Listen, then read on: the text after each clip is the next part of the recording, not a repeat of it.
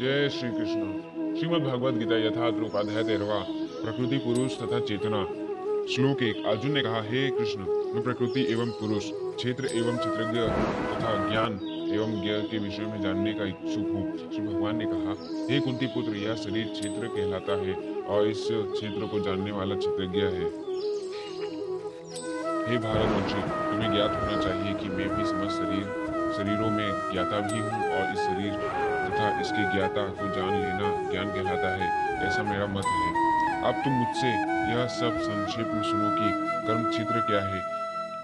यह किस प्रकार बना है, इसमें क्या परिवर्तन होते हैं, यहाँ कहाँ से, यह कहाँ से उत्पत्र होते हैं, इस कर्म क्षेत्र को जानने वाला कौन है और इसके क्या प्रभाव है। विविध वैदिक ग्रंथों में विविध ऋषियों ने कार्यकलापों के क्षेत्र तथा उन कार्यकलापों के ज्ञाता के ज्ञान का वर्णन किया है। इसे विशेष रूप से वेदांत सूत्र में कार्य कारण के समस्त तर्क समेत प्रस्तुत किए गए हैं।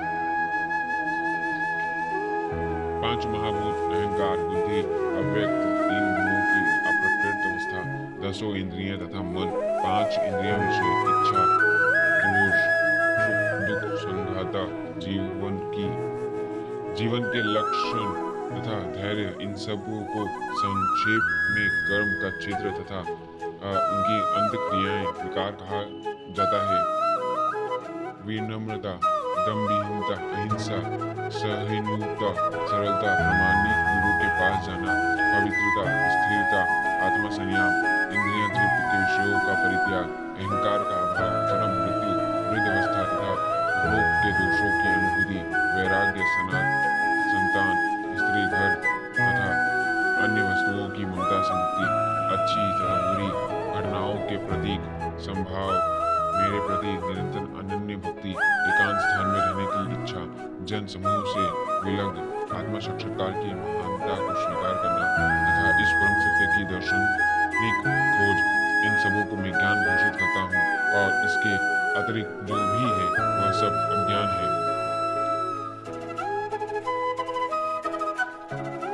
अब मैं तुम्हें ज्ञ के विषय में बतलाऊँगा जिसे जानकर तुम नित्य ब्रह्मा का आस्वादन करो कर सकोगे यह ब्रह्मा या आत्मा जो अनादि है और मेरे अधीन है, इस भौतिक जगत के कार्य कारण से परे स्थित है। उनके हाथ, पाँव, आँखें, सिर तथा मुँह तथा उनके कान सवित्र हैं। इस प्रकार परमात्मा सभी वस्तुओं में व्यापक होकर अब स्थित है, अवस्थित है। परमात्मा समस्त इंद्रियों के मूल श्रोता हैं। फिर भी वो इंद्रियों से रहित हैं। वह समस्त जीवों के पालन करता होकर भी अनाशक्त हैं।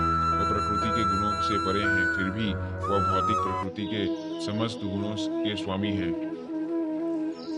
परम सत्य जड़ तथा संगम समस्त जीवों के बाहर तथा भीतर स्थित है। सूक्ष्म होने के कारण भौतिक इंद्रियों के द्वारा जानने या देखने से पा रहे हैं। यद्यपि वो अत्यंत दूर रहते हैं, किंतु हम सबों के निकट भी हैं। यद्यपि परमात्मा समस्त जीवों के मध्य विभाजित प्रतीत होते हैं, लेकिन वह कभी भी विभाजित नहीं है। वह एक रूप में स्थित है। यद्यपि वह प्रत्येक जीव का पालन करता है, लेकिन वह यह समझना चाहिए कि सबों का संहार करता और सबों को जन्म देते हैं। वह समस्त प्रकाशमान वस्तुओं के प्रकाश श्रोता है। वह भौतिक अंधकार से परे हैं और अगोचर है। वह ज्ञान है ज्ञ है और ज्ञान के लक्ष्य है। वह सबों के इस प्रकार मैंने कर्म क्षेत्र, शरीर, ज्ञान का, ज्ञान तथा ज्ञ का संक्षेप में वर्णन किया है। इसे केवल मेरे भक्त ही पूरी तरह समझ सकते हैं और इस तरह मेरा स्वभाव को प्राप्त होते हैं। प्रकृति तथा जीवों को अनादि समझना चाहिए। उनके विकार तथा गुण प्रकार प्रकृति जन है। प्रकृति समस्त भौतिक कारणों तथा कार्यों के हेतु कही जाती है और जीव इस संसार में विविध सुख दुख के भोग का कारण कहा जाते हैं। इस प्रकार जीव प्रकृति के तीनों गुणों का भोग करते हुए प्रकृति में ही जीवन बिताते हैं। यह उस प्रकृति के साथ उसकी संगति के कारण है।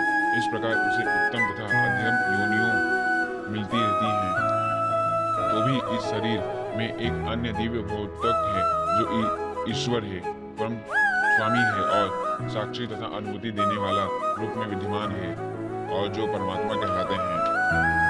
जो व्यक्ति प्रकृति, जीव तथा प्रकृति के गुणों की अंत्य क्रिया से संबंधित इस विचारधारा को समझ लेते हैं, उसे मुक्ति की प्राप्ति सुनिश्चित है।